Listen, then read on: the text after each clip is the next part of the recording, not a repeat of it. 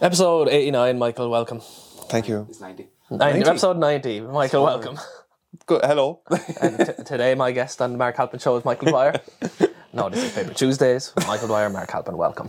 Namaste. Namaste, important here today. yes, indeed. Spirituality, Mark. That's what we're talking here today. Yeah. Spirituality. What What made you want to pick this subject? I've been thinking a lot about Hyde Park lately.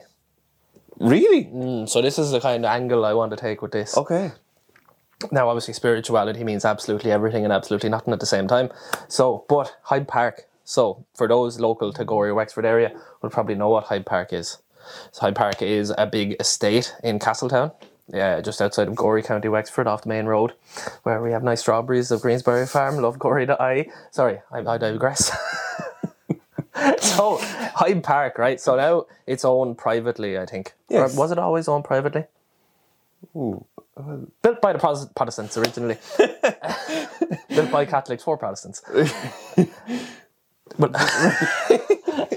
I'm sorry, I'll- I'm all over the place. I'm still out of Well, you did a lot of running. I did a lot No, that's totally understandable. But yes, Bill. Right. Okay. So now privately owned. Uh, How privately under chalets on it, I believe. really? Yeah. Okay. I spoke, spoke to a man who once told me that he moved into one of the chalets there, and I told him my knowledge of the history of Hyde Park. Ah. and he was not too happy with it. he was just kind of like, all right, because this man was after paying a lot of money for a chalet in Hyde Park. And I told him what went on. So I vaguely remember something. This could be incorrect, but this was in my childhood. My mother told me that my grandfather, Ned, wouldn't go near Hyde Park because of what he'd heard had happened there. Um, what had happened, to my understanding, was there was they had the original owner had to put levels of concrete, extra levels of concrete on the basement, under the basement, because the devil was said to have lived there. Excuse me. Right. After that, there is other stories of hauntings I've heard that aren't really. Um, it's just the usual ghosts and shit. People have seen ghosts. That's very interesting. So, like this concrete story, that's only kind of locally known, you know, Mm. because we tried to peruse Google even back when we were on our phones back in secondary school or whatever, Mm. and we could never find anything. But that's really raw local knowledge there. Yes, and now I have something here Okay. from the Cult Education Institute. Wow. Okay. of more weird goings on in Hyde Park. So this article is called A Shrine to Silence. A religious movement in Inch County Wexford is showing all the signs of cult like behaviour, according to one expert in the field. The movement's reluctance to talk to media has further increased these doubts. This is from Magill magazine, Ireland, February 2002, by Nina Hepojoki. Hepojoki, and you shake it all about little known little is known of the last days, weeks, even months in Margaret Foley Smith's life and the reasons that led to her to commit suicide. What is known is that on the day of her death, a May last, a May 8th May last, she had been arguing intensely with her ex-husband Martin Smith in the premises of Pilgrim House, a radical Catholic community where they both lived. They started arguing early in the day. As the day wore on, the rows became more intense and, at some stage, physical. The fighting culminated in multiple bruising on Margaret's body. Their last row took place around 7 pm, after which Margaret disappeared. She failed to turn up for coffee at 8 pm. Who drinks coffee at 8 pm? Cult that's the first sign. Yeah. despite Martin's attempts to contact her by phone. At 9 pm, there was still no sign of Margaret, and Martin decided to look for her. As look for her, he alerted other community members to Margaret's disappearance.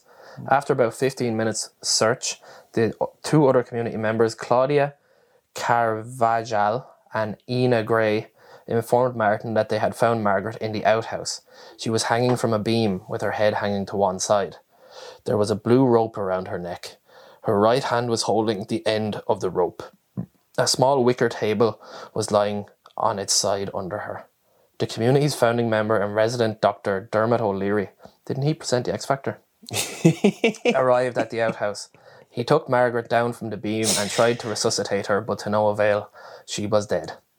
At around 10:15 p.m., after an hour after Margaret was found and her body was taken down from the beam, Garda Ian Hayes, Kathy Swan, and John McCarthy were on the scene.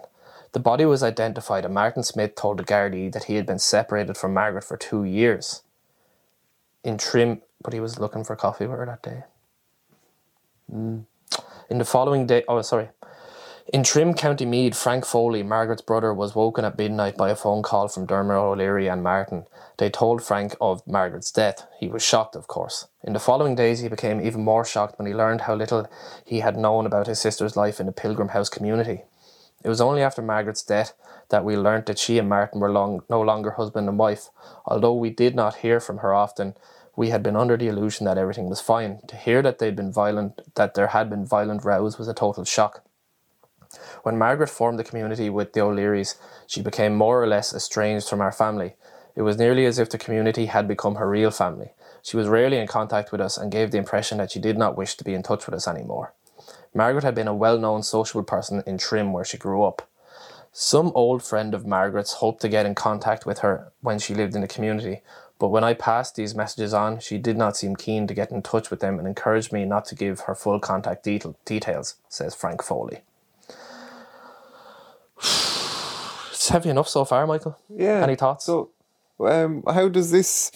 This must have been a shock to you as a, a young six-year-old who lived in the vicinity of this. Six year old. I didn't know much about this, to be honest. I had heard there was a cult that was there before, but that was just kind of it. There was a cult there.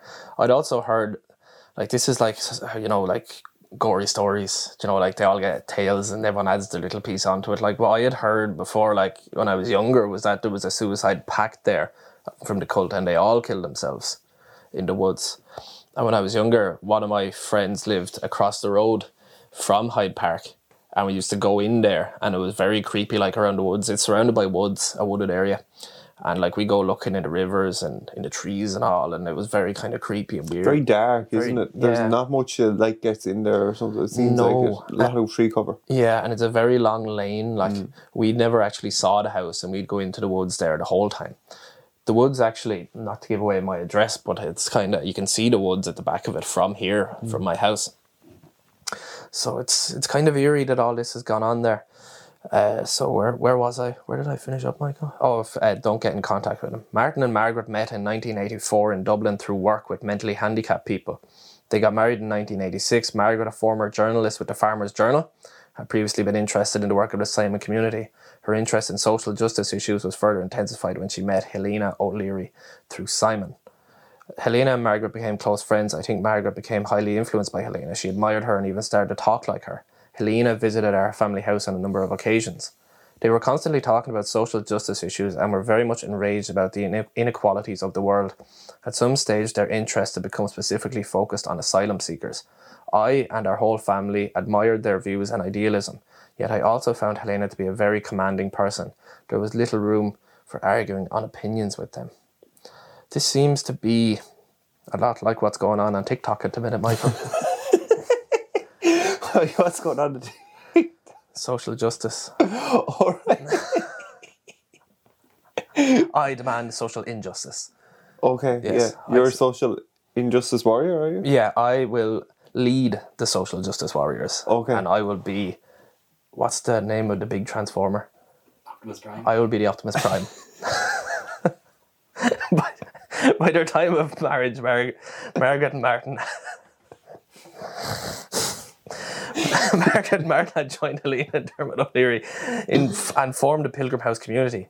In 1991, Margaret Martin adopted three children from orphanages in Romania.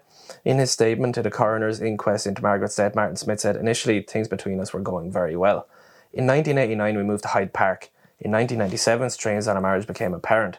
They were manifested in petty rows, which became more robust in nature as time went on. In 1999, we decided to live apart. Frank Foley says that his family had no objections to marriage, Margaret's marriage to Martin Smith. We all liked him. He was a very jovial person, a genteel type. Do you know what that is? Gentile. Uh, G E N T E E L. shall we look? it Genteel type, yeah. Yeah. He always seemed very relaxed. The violence of the rows came as a total surprise to me. I could not see Martin. I ha- I could not see the Martin I met doing anything like that. Interesting, Mark. Is genteel is characterized by exaggerated or affected politeness, refinement, Oh. or respectability. There you go. There you go. So, It's always the ones you don't expect. oh, uh, he, they thought he'd never do anything like that. To me, that raised the question whether somewhere down the line he had changed. While we would have found their decision to form a community a peculiar one, we had no real objections as we found their commitment to mentally handicapped people admirable. After Margaret's death, her sister Aideen arrived at the funeral from Glasgow. It was then that Frank Foley learned that Margaret had left the community a month earlier and gone to Glasgow to see her sister. Aideen said that Margaret had begun to look for work as she felt she was finished with the community. According to Aideen, Margaret seemed to have lost all sense of her own value and had a skin condition caused by which caused her some distress. She also instructed Aideen not to tell the rest of our family that she had left the Pilgrim House community. After two days, Margaret received a phone call, which she said was from Martin. She returned to the community. About a month later, she took her own life. On the 24th of October last, so this was 2003, the coroner's court in Gorey heard the inquest into the death of Margaret Foley Smith. Present at the inquest on sorry, present at the inquest on the request of the Foley family was Mike Gardy, Garde, a field worker in Dialogue Ireland, an organisation which came into existence in the 1980s as a result of a cry for help from several families and individuals who had been affected by involvement in new religious movements. Dialogue Ireland represents the response to the four main Christian churches in Ireland Catholic, Church of Ireland, Methodist, and Presbyterian. To these requests, its mandate is to create dialogue between new religious movements and the main churches in Ireland. Pilgrim House had previously attracted the attention of dialogue in Ireland sorry, attention of Dialogue Ireland. In 1997, a former priest approached Mike Garde. He had left the community and came to me in a counselling capacity. The fact that he approached me in the first place already says something of the way he had begun to perceive the community that he had been a member of. The former priest had been married to one of the members of the Pilgrim House.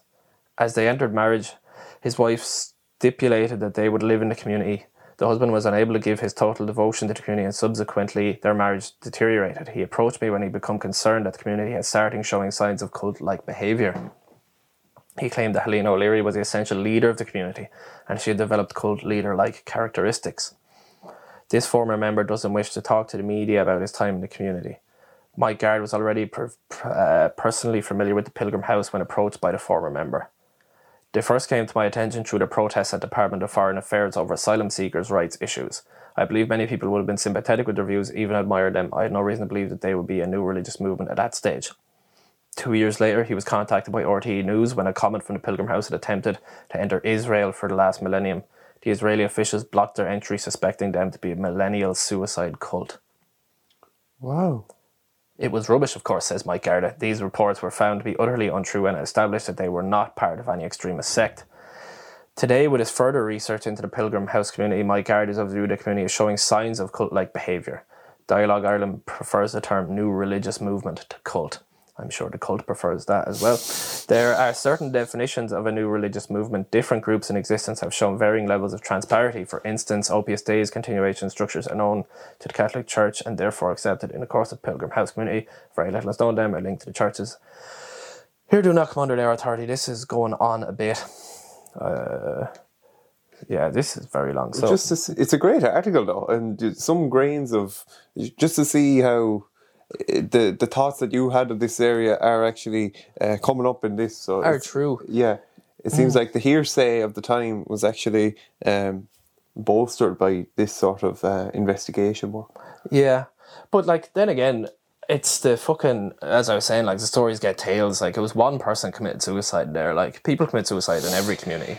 Yeah, it's a rather interesting fact that you know much of the article deals with the family families are interesting when it comes to this as well. You know, mm. like um, just because the brother didn't know didn't mean that the sister didn't actually did know how, how Margaret was getting on as such. Mm. Um, and then the inference of whether whether or not um, they were together at the time of the separation. Oh, well, they were going to meet for the coffee at eight o'clock. Yeah. Mm. Um, could you ever see yourself being brought into a cult or swindled? No, not in today's world because you can you can you can have your own cult in today's world. Paper Tuesdays. Paper Tuesdays. You can uh, do. I, I don't see a need for living in a house with people and be having sister wives and all that stuff. Oh right, that sort of thing. I forgot that, that cults can be many. Many, things. yeah, they can be anything. Yeah, yeah. Um, I um. Could you live in a cult? yeah, I read a Why? book uh, the Forty Eight Laws of Power by Robert Greene. All right, they you don't. Said, you told me it's banned in prisons. It's banned in prisons, and for good reason. it gives you instructions on how to start a cult. All right, it's very kind of toxic, and uh, I read it, and I read it when I was living in Australia, and I, I practiced it for a while. So not starting a cult. There's different things on how to ascend hierarchies, right? And they do work, but it's very short term, and people will hate you. And I found that I started doing it because I wanted to make more money when I, was farming, and I did. I started. I got like promoted, and like I got better times and things like that. But ultimately, ultimately, led me to getting sacked. So, because I um, there was a fella called Zandro, right? And there's stuff in it. It's like uh, you know um, play to them, like let them let the person above you like make them grandiose. So when you're mm. talking to him, put them on a pedestal, and they love that. And he did love that. But eventually, they what happened and what can happen is that goes to his head. He then becomes that, ah. and in turn, I started to absolutely fucking hate him because of the way he started to see me, and I done it like. Yeah. I done it, and then he started to see me as way below him. So I eventually stopped giving a shit about my job. I was like, well, like fuck this guy. Even though I had originally made him like Right. all these compliments and how well he's doing and how great his farm is and stuff like that, and how, all this stuff and how great of a boss he is, and then he started seeing himself in our relationship as being like the one who is in control of my fate because he's the higher authority here Okay. And it like he started originally like I started making more money and like getting better hours and getting like better jobs and stuff like that. But as soon as I made a mistake, he was fucking on me like that, like screaming, shouting on the phone, ringing me at three in the morning when the cows got out because his chain was broke. And that was like eventually he started screaming. He's like screaming at me down the phone. He was um, Filipino, so he's talking really fast and shouting and shouting. I was milking on another farm. It was half three in the morning. He's go, I just go, look, Sandro, I quit, and I hung up. I booked a flight home, and two weeks later I was home in Ireland. So it, uh, that doesn't work, but it's very easy to see how, y like, people in your relationship with them, you can kind of mold it what way you want, and I think that that can work both ways. And that's what happens with cultish leaders when they're talking to people. They know that they're just another person as well, but they know how to influence, and they manipulate that those influencing abilities to make people believe everything they say, and then eventually they end up drinking cyanide in the woods. Right. So you view it as a slippery slope. Yeah, yeah. There's lots of interesting stuff. Like read Robert Greene if you want, and like he has a lot of good like the stuff he says works, but it's not going to work out well for you long term. Ooh, right. I'm surprised because this Robert Greene must be a divisive sort of character in that, um, like he has. There's something like a, a book, you know, the way like the Daily Stoic does something, Yeah. he does something similar with his concepts, and Ryan Holiday has endorsed it. Like, uh, Yeah. So th- there's No, it's not all toxic stuff so with him. toxic, but no. when you take it to an extreme, this might be a good angle to go with in general here. When we take things to the extreme, Mm. it's just not. anything. When you take anything, to the Anything, extreme, yeah. yeah. you can over like that's you can drink too much water and drown. There has to be a Mm. Yeah. balance. I have the book inside, and he kind of has each chapter. It's the forty-eight laws of power. I can kind of go through the titles if you want, Yeah, and uh, sure. like the stuff that's there. you keep the audience busy. I'll keep the audience going. Um, a dead man was brought into a post office in Carlow. Um, Oh yes, can we talk about that yes, first? Go on. Um, well, imagine being the post office clerk. I mean, you're used to weighing parcels, and then you have a dead man before you. it's um, and they, in fairness to them, they knew he was dead. They went to the post office first to see, like, oh, can we collect our dad's pension? And then they had to realize, no, the man has to be here himself. Okay, we'll get the man himself here. Um, Oh, did they? They went down and then they came back with him. yeah, like the, one in each arm, like bringing him into the post office.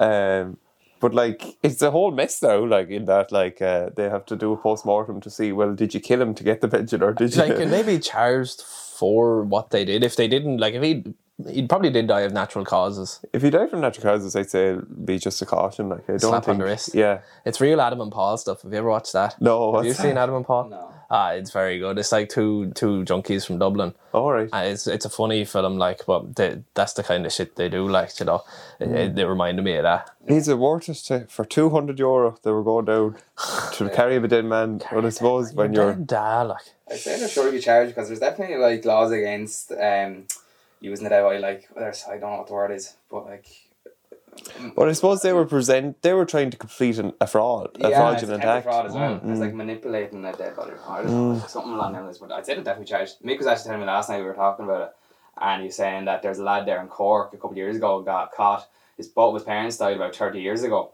and he he had been collecting their pension for a full thirty years, and he probably got thousands upon thousands, and he got sentenced to jail. Like, Yeah, I think we That was talked about only a few months ago. Yeah. oh, thought, yeah, Yeah. yeah. We but uh, talked- sorry, as in like the act could have been a few months ago, but the court case only came up a Okay, few a few months ago. Um, and that's of course that analysis brought to you by Shane Marketing. Um, so yeah, there was another thing I wanted to discuss. Uh, there's a lot going on there. What about in Loughrea, the man with the pliers and the, and the Oh, work? that was fucking rough. That man is made of better stuff than you and I. I think. Yeah, are we able to like add that into the video? Yeah, the pliers. wow. Yeah. Yeah, I Wow. can put them in on YouTube. Yeah. No. There's her tooth. Here, take your fucking tooth with you. You wanted it out, it's out. Do you hear his jump the fucking thing? Where's Huh? the tooth? Where's the tooth? Pick it off the counter, you cunt, will you? That's brilliant content. Oh, it's fucking gross. Raw That like pub stuff. But I have to ask, like, I went to my dentist. We talk about our dentist a lot here. We're very fond of them. Yeah. Uh, especially shout out to you know we won't even. Um, but what was it? Yeah, he said he couldn't go to the dentist because the vaccine cert. My vaccine cert was not checked when I went to my dentist there recently. So your man could have had a much less painful experience had he he got. to Gorey, Yeah, yeah, we would have the sorted it out with a dentist. the rules don't apply. but like, I know a few lads that would do that. Like, just like be in the pub and be like, I can't get this fucking tooth out, and then like they have a pliers there. You think that's the, not the first time that that's happened? No, I don't think so. Wow. I really don't. Okay. um, in other, I just think this is these incidents are what we shouldn't condemn them. I think we should celebrate. Well, maybe not the dead man going into the post office. Maybe we shouldn't celebrate that. But like the man getting the tooth out, that's what makes Ireland. Yeah, That's what makes Ireland. I want to. There was a story my granny told me yesterday, and I loved it. It was kind of like the, the the classic Irish hero, right? I want to tell you the story about like back fifty years ago, and there was this man, and he was a post. Uh, he was a postman, and he delivered post uh, on bike, and he used to cycle like. Oh, crazy distances, like from Aughrim to Knockananna, up hills, down hills, 20, 30 kilometres. And anyway, he they were on post said, Right, we're going to see if you deserve a van. Mm. So he said, right. And he went to some local farmer, and there were all sheep farmers in the area. Mm. And he said, Can you send out a notice about sheep dipping that needs to take place? And then he'd need to go to every single house along the route. Yeah. So then, with a, a letter for every house, and with the inspector with him, then he got to stop at every house along the way, took long roads and everything, and then he got his van. on the And bike. it's a story of ingenuity. Yeah. Oh, sorry. Like t- they were wondering, is your route bad enough to Oh, warrant right. a van? Yeah. And but because he had to go to every house because he took long ways instead of shortcuts, Ah, yes. and the man won, he got his van. He read That's 40 Ireland. 48 Laws of Power. Interesting segue. Yes. There we go. Right, so let's see if he has it laid out here. So the this is what's it called? Is that like a the blurb on the back? Yes, exactly. So a moral, cunning, ruthless, and instructive. Sorry, amoral. Is that amoral or is that amoral? It's a big capital A. There's a big difference between amoral and think moral. I think it is immoral. Yeah. Amoral, like the word amoral? Yeah. Yeah. Cunning, ruthless, and instructive, this piercing work distilled 3,000 years of history and power into 48 well expli- explicated laws. As attraction grabbing in its design as its content, this bold volume outlines the laws of power in their unvarnished essence, synthesizing the philosophies of Machiavelli, Sun Tzu, Karl von Clausewitz, and other great thinkers. Some laws require prudence. Law 1 never outshine the master. That's what I was saying. Some stealth, law three, conceal your intentions. And some of the tot and some the total absence of mercy. Law fifteen, crush your enemy totally. But like it or not, all have applications in real life situations, illustrated through tactics of Queen Elizabeth I, Henry Kissinger, P.T. Barnum, and other famous figures have wielded or been victimized by power, and these laws will fascinate any reader interested in gaining, observing, or defending against ultimate control. First thing, Mark, a moral, I was surprised to see it's actually uh, lacking a moral sense, so unconcerned with the rightness or wrongness of something. That's interesting. It's almost as if like it's not that it's total lacking lacking morals, but lacking the, the need for correct morals, the just making sure that the, the laws have a, uh, an accurate application. Maybe. That sounds right. So I'll just read out the titles of each law. So each law is like has its own title and then it goes further into it in a chapter. So they're each a chapter. Law one, never outshine the master. Law two, never put too much trust in friends. Learn how to use enemies. Law three, conceal your intentions. Law four, always say less than necessary. Law five, so much depends on reputation. Guard it with your life. Law six, court attention at all costs. Law 7. Get others to do the work for you, but always take the credit. Law 8. Make other people come to you. Use bait if necessary. Law 9. Win through your actions, never through argument. So that's like, that's not exactly toxic. Win through your actions, not through argument. Yeah. Yeah. It's kind of saying that uh, actions speak louder than words Yes, almost. yeah. exactly. So infection. But since we've stopped, sorry, Yeah. Mark, No, since we've stopped for a good one, I'd like to just drill back into like there are a few there, and you're like, oh, that's that's uncomfortable. yeah, yeah. Well, the, like um, I think it was the last one on that page. Sorry, what was yeah. it? Uh, court attention at all costs. or maybe it was the next one. Sorry. Uh, get others to do the work for you, but Yeah. always take the credit. Yeah, yeah. that pisses me off now. yeah yeah it does it's uh, as i said like this book led me to lose my job it's not and it's on it's not allowed in prisons it doesn't lead to a happy life i think it leads to a fixation on power and then that's the way you view the world it's just like a power game whereas like you can be happier without implementing this stuff in your life. It's all very like negative and it's a bit unsettling and gross really to be honest. But uh it's interesting stuff that this is like it's a popular book particularly in america. It's very big but it's just kind of more than that else you can kind of see other people's games that they're playing with it as well so you can kind of like he says that in the book that if you're not going to use these at least you can guard yourself against people that are doing it Yes, yeah, and awareness. That's Yeah. so true. Yeah. yeah what, where do we stop there uh winch reactions never true argument law 10 infection avoid the unhappy and unlucky that's good advice as Keep well your I vibes think. yeah pure, yeah. exactly yeah, Uh, law 11 learn to keep people dependent on you That's yeah, that's Yeah. unsettling. But I know when you hear unsettling things, it's normally because I think Jung says what irritates you uh, reveals your own uh, insecurities. as such. Yeah, yeah. What's it? Um, whatever you don't like about other people is something you see in yourself that you don't like, or something. That was a very uh, unwisdom like way to say that. Uh, Law twelve: use selective honesty and generosity to disarm your victim. Law thirteen: when asking for help, appeal to people's self-interest, never to their mercy or gratitude. That's kind of true. You have to be able to give. Like people aren't interested if you can't offer them anything mm. but I know that goes against like Mother Teresa, but like Mother Teresa didn't write this book. Mother Teresa, Why like, do you help, think it goes against Mother? Mother Teresa is like help everyone. Anyway, Okay. you know, yeah. some people do bite the hand that feeds as well. yeah, but like, see, this is where there's a twist. That so just because Mother Teresa might say help everyone, is it because you're helping everyone? Is because the feeling that you get deriving from that service to mm. others? You know. Yeah, yeah, that's true. Helping people does feel good, mm. and it is kind of a selfish thing as well. You know, giving to Yeah. charity even is selfish. It makes you feel good about yourself. Yeah, Yeah, but it kind of just shows an awareness that there's another. I think that's the main thing. Like you know, it's not all about you and such. You know. Yeah. Law 14, pose as a friend, work as a spy. Law 15, crush your enemy totally. Law mm. 16, use absence to increase respect and honor. Law 17, keep others in suspended terror, cultivate an air of unpredictability. Law 18, do not build fortresses to protect yourself. Isolation is dangerous. Dangerous. Dangerous. That's good advice as well. Don't put yourself in isolation. That's a good one because when you think of power, you think, oh, you have to be aloof or above or withdrawn. Yes. But uh, this book is saying that no connection. the opposite. Use your connection. Law 19, know who you're dealing with. Do not offend the wrong person.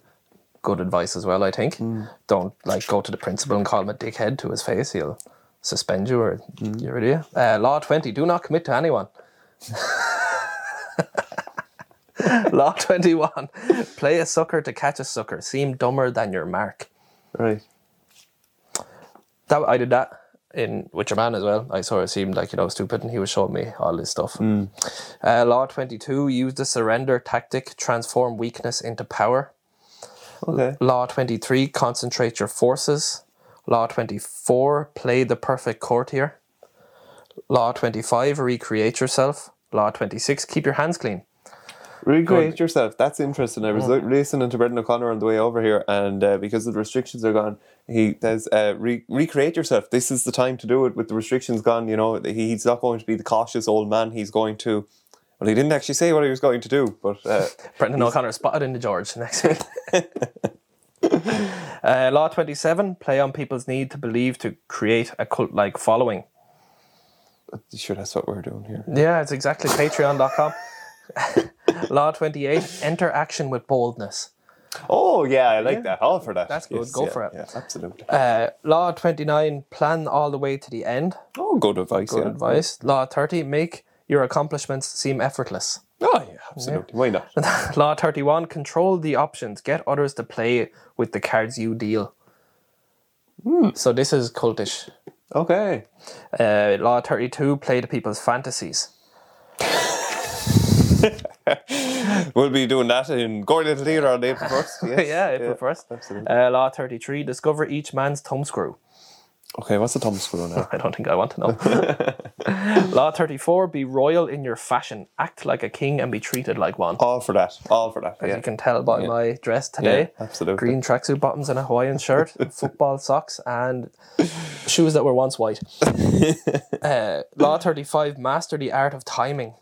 Ooh. Law 36 disdain things you cannot have. Ignoring them is the best revenge. I'm still sucking on that timing one. I don't know. Sucking definitely isn't the right word, but uh, chewing on it. Uh, I think that's a lot in line with like the rhythm of life, and yeah, I'm all for that. That's cool. Yeah. Right.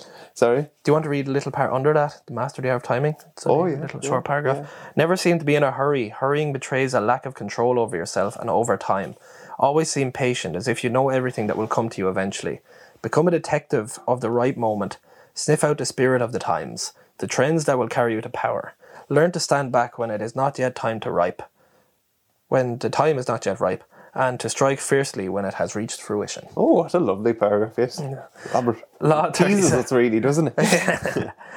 Uh, Law 37, complete compelling spectacles. Create compelling spectacles. Oh. April 1st, Gorey Little Theatre. Law 38, think as you like but behave like others.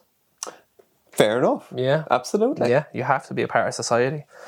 Yeah, but the, the, the I prefer the former there because Mm-hmm. I think uh, we yes be part of society, but like th- remember to think as you like. I think like because we see what we what we consume on social media and Twitter, we it's almost as if we all have to espouse the same beliefs. But if we all if we all think differently, it leads to a more colourful tapestry. I think so.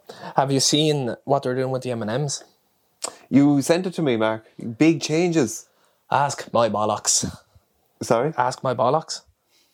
Oh, oh, maybe The say M&Ms that. can ask my bollocks. All right. They're changing the M&Ms to be more inclusive. yeah, but they don't look that much different. No, not at all. Apparently, the uh, the red M and m is going to readjust its attitude to be less bossy. I think one of the M and M's wore high heels. They're now going to wear UGG boots or something. Uh, they're they're yeah. Apparently, the M and M's weren't inclusive enough, so they're changing them. Anyone who was upset by the M and M's, I let you finish that sentence in your own head. Uh, Law thirty nine: Stir up waters to catch fish. Okay, fair enough. Yeah. Law forty: Despise the free lunch. Oh, that's nice. That's you got basically got that tattooed on yourself. Yeah. Seek discomfort. Seek discomfort. Law 41 Avoid stepping into a great man's shoes. Oh, be, to find your own, maybe. Yeah, I think so. Okay. Uh, So, yeah, I'll go into that. What happens first always appears better and more original than what comes after. If you succeed a great man or have a famous parent, you will have to accomplish double their achievements to outshine them. Do not get lost in their shadow or stuck in a past not of your own making. Establish your own name and identify by changing course. Slay the overbearing father, disparage his legacy, and gain power by shining in your own way. Hmm. Law 42 Strike the shepherd and the sheep will scatter. Okay. Work on the hearts and minds of others. Law 44. Disarm and infuriate with the mirror effect. Law 45. Preach the need for change but never reform too much at once. We have Okay. three laws left. Hmm. Law 46. Never appear too perfect. Law 47. Do not go past the mark you aimed for. In victory, learn when to stop. Hmm. Law 48. Assume formlessness. Oh, fantastic. I'm sorry. Oh, sorry. Do you want me to go through the 48? Go for it, Alright. Uh, so assume formlessness. By taking shape, by taking a shape, by having a visible plan, you open yourself to attack. Instead of having a form for your enemy to grasp, keep yourself adaptable and on the move. Accept the fact that nothing is certain and no law is fixed. The best way to protect yourself is to be as fluid and formless as water. Never bet on stability or lasting order. Everything changes. that flexibility. That's Mm. fantastic. Jesus, just from reading that now, I'm definitely going to um, read it. It's a Yeah. good, it sounds sounds like I could get my teeth into it. Yeah, no, he's very he's a good writer. They're very captivating books. Uh, he's on Instagram. He does reels and stuff of him like reading or going through laws himself. Yeah. Uh, very interesting. But again, you're saying that if we take that to the nth degree, if we go that too far, we we lose we lose a bit of ourselves in the process, man. Yeah, yeah, yeah. You can get very caught up in it, and you can see paint. Sure, like don't we all paint our own reality on the world, what we think of it, like you know. Yeah. So you can end up fucking going down a bad route with that book as well. That's why it's not allowed in prisons. Yeah. But yeah, it's worth reading. Absolutely. Mark, um, just to go into a little bit on spirituality, I was going to um oh yeah, I thought one solid base of the spirituality would be, you know, that Don Michael Twez or you know the lad who wrote the four agreements? Yeah, Um, so it's been recommended by Joe Rogan. And the four agreements one, be impeccable with your word. Two, don't take anything personally. I think that's the one of the toughest ones I have. Uh, agreement three, don't make assumptions. That's probably this next one that I find toughest. And then uh, the final one, always do your best. And Yeah. They're very simple, but they're very, very interchangeable. Yeah. And they're ones you don't expect either, you know. You think that they'll be different, but yeah, they, they're, they're very broad and all encompassing. yeah. Not taking things personally is hard, isn't it? Very hard, yeah, because you think you have to. I think Yeah. that's when the small self thinks that you or you have to feel that response. But sometimes you you're better off just letting it go and Yeah. remembering that sometimes people are projecting themselves. Now, look, I know I can be quite um, spiritual and whatever, Mm. so I thought I'd jazz things up instead and give you some unusual religious traditions. Oh. So the wo- the first one, and you will be fond of this, I know, Mm. baby throwing. Yes. So the Grishneshwar temple in Indian state of Maharashtra at the site of a very unusual and potentially dangerous rigi- religious tri- ritual. Uh, so babies between the ages of one and two are thrown from a 50 foot tower and men are positioned beneath it to catch the babies on sheets. Holy shit. what I love about this is, you know, it shows um, it's, it's religious tradition and yet it's practiced by both Muslims and Hindus in the area. It's bringing the people together and it's a 70, 700 year old ceremony mark and it's believed to make children more intelligent, luckier and healthier. There must be something in it if two religions are doing it. Where could we find a 50 foot building for me? Ooh. For, yeah, Or for me. I think the only place to do it is to close the main street and do it from the market house. Yes. Yeah, I think yeah, so. Yeah, Oh my god. That's fucking terrifying. it's crazy. Jesus. Yeah. Well, this looks. I got, uh, I'll just show you a photo here of this uh, sky burials, Mark. Oh my god. Ars. Arse to the sky, but that person might be dead. So they were an exclusive and unusual religious ceremony in Tibet. The practice involved dissecting the deceased body and scattering the pieces on the mountaintop to decompose or be consumed by birds. Oh. Most Tibetans follow Buddhist traditions, which indicate that the human body is merely a vessel and can be discarded. Thus, why the practice was popular. Excuse me. Ah, spirituality. Thus, why the practice was, the practice was ultimately outlawed, but can still be performed with the family's permission. Wow. Jesus. Um, this another one looks a bit mad. Uh, the Agorai, Right. uh, and this is considered to be a religious cult that broke away from the overarching Hindu religion in the 14th century. Back to cults, Mark. It's believed that everything emanates from the Brahman and that no evil exists. Interesting. So the Aghori followers take this Aghori to take this interpretation further by believing that everything is God and to abandon anything is sacrilege. Very interesting. yeah. But the belief manifests itself into crude rituals, though, particularly their practice of dwelling near crema- cremation grounds and eating the corpse of the deceased. Oh, okay, because God is everything. It's okay to eat other people. I see, I see. Ah, now we're getting into very lovely territory. So, Mark, this is about the Maradonian Church. oh okay. And this Ah. is named and created after legendary soccer player, Argentinian uh, Diego Maradona. I'm in. I'm in. it just believe the church's only belief is that Maradona was the greatest soccer player in the history of the sport, and praise to that fact. They have a set of commandments, and to date there are eighty thousand followers in over sixty countries, and they like to spread the news of Diego's uh, miracles. Ah, wow. What a story! Yeah. Uh, then we're going to the happy science religion. Uh, it's established by a Japanese man. He looks quite happy indeed. It's Ryo Oh, he does, yeah. Yes, indeed. Hello, Ryo. um, he believes it's uh, it's his mission to bring happiness to all of humanity. Speaking of which, now the Japanese would have a good few cults. Um, it'd be quite a big thing over there. Uh, it became an official religion in 1991, and it has over 12 million followers. Uh, the religion's core belief is that people should explore the right mind with principles of happiness through love, wisdom, self reflection, and progress. Mm. The creator believes he can channel the spirits of Muhammad, Christ, Buddha, and Confucius, not to be left out. And the only prerequisite to join is an aspiration to seek the way and contribute to a realization of love, peace, and happiness on earth. Wow. Oh, we're going into another one. Uh, puss licking and scab eating. In medieval times, the wider population essentially scorned lepers. However, it was common practice for female saints to care for those affected by licking the pus from their wounds and eating their scabs. It was seen as a sign of extreme holiness. Luckily, no pictures exist of this practice. Oh, And I think one of the last ones here is flagellation. This is fascinating, yes. Uh, the practice of self flagellation for religious purposes has a long history. goes back to the Egyptians, Greeks, Romans, but it found its form in the 13th and 14th century. It was like Wim Hof and breathing. It got really big in the 13th and 14th century.